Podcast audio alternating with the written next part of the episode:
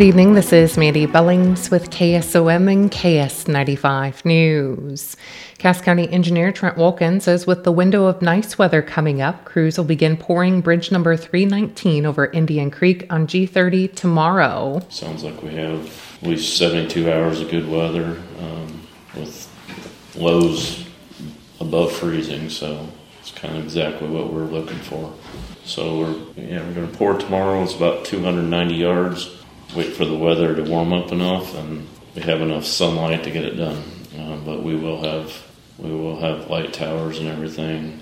It'll be protected. We'll have some burlap straw and uh, and poly on it. So Wolken said that should get them into finishing the rails and on the road to finishing the project. Wolken also reported that the culvert project on 720th Street is complete and that opened Monday afternoon. And the culvert project on 700th Street north of Quincy is making progress. In other news from the Cass County Board of Supervisors meeting this morning, the board received a presentation from Ryan Burvin with Assured Partners on health insurance year to date claims and ISAC rates for July. The supervisors also approved a resolution setting compensation of elected officials for fiscal year 2024 as previously approved by voice vote on March 21st.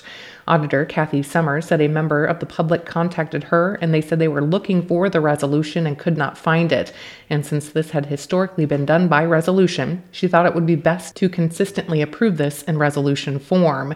This way, the resolution can be posted on the website for the public to view. The Montgomery County Board of Supervisors turned down adding YouTube to its streaming program. The agenda item died due to a lack of a motion. Uh, YouTube is just a streaming platform which we could live stream to, but not without adding another layer of software between YouTube and Zoom. It would not take place of Zoom. The only benefit would be YouTube would be to add recordings after they're saved to Zoom and that they'd be out there and won't be deleted like our Zoom recordings because we can only we can only store so much. We only have so much space. Montgomery County Auditor Jill Ozuna says the stream would no longer be on the county's cloud and would be transferred to YouTube. However, Supervisor Donna Robinson's concern was adding another layer of software. No, I heard it all. Let me. What what spoke loudly to me was another layer of software. Yeah. Um, I Me heard it, too. heard it all, Yeah. but I, another layer of software, Oh. I'm not sure what that would be. The hidden And Is caveat. there, is there a fee, By the way, an addition, an additional fee for whatever that layer of software is? No, I don't know. I know there's no fees for YouTube, um, but I do not know about the software. I can see if Sonia's available. She's right here. I don't think we want to go on the World Wide Web I don't either. and be there for eternity. I don't believe so. I, in my opinion. Supervisor Mark Peterson stated that adding YouTube doesn't save money, and if there is a chance it will cost more and add another layer of software, he was not in favor. Speaking for the board, Donna Robinson said she feels they do an excellent job of getting the meetings out to the public via Zoom. A group of firefighters are developing a Guthrie County First Responders Association.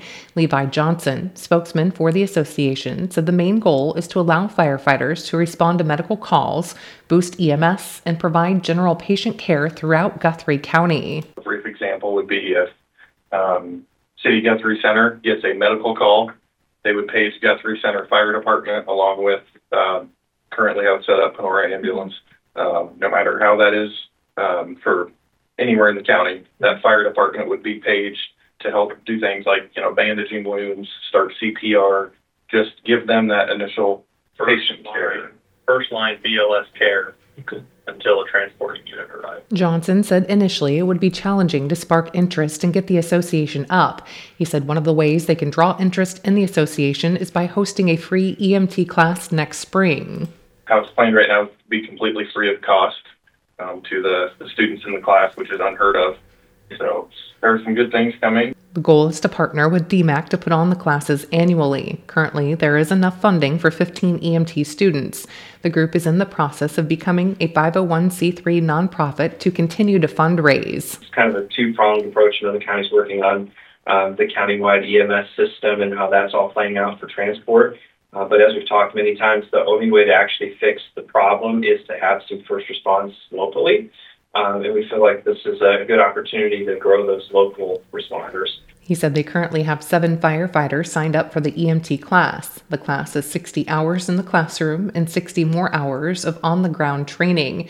Johnson said they hope to use all local paramedics to teach the skills. There will be five different places to take the class throughout the county. The annual Christmas bird count is a valuable research tool for the Audubon Society and is the nation's longest running citizen science bird project. Cass County Conservation and the Iowa Bluebird Conservationists are once again hosting the bird count on December 17th.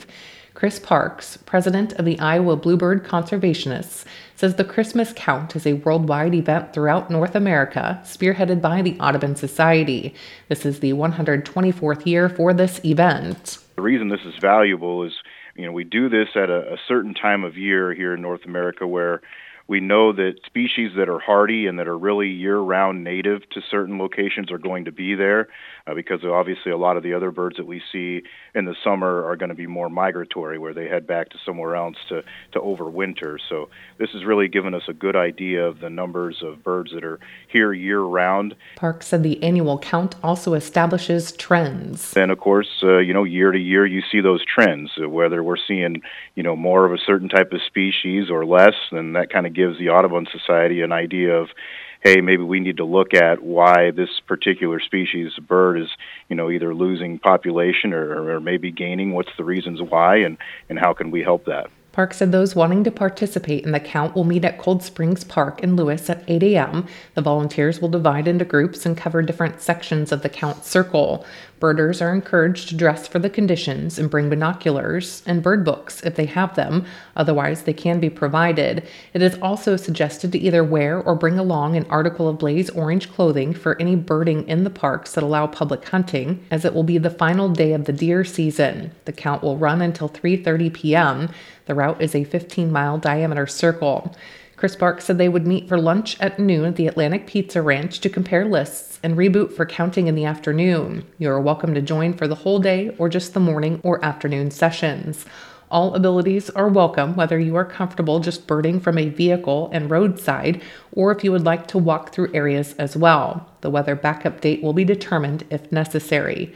Home birders may also contribute to the Cass County count by watching their home feeder. Feeder counters will need to keep track of the time spent observing and will count the maximum number of species seen at one time, not a cumulative for the day.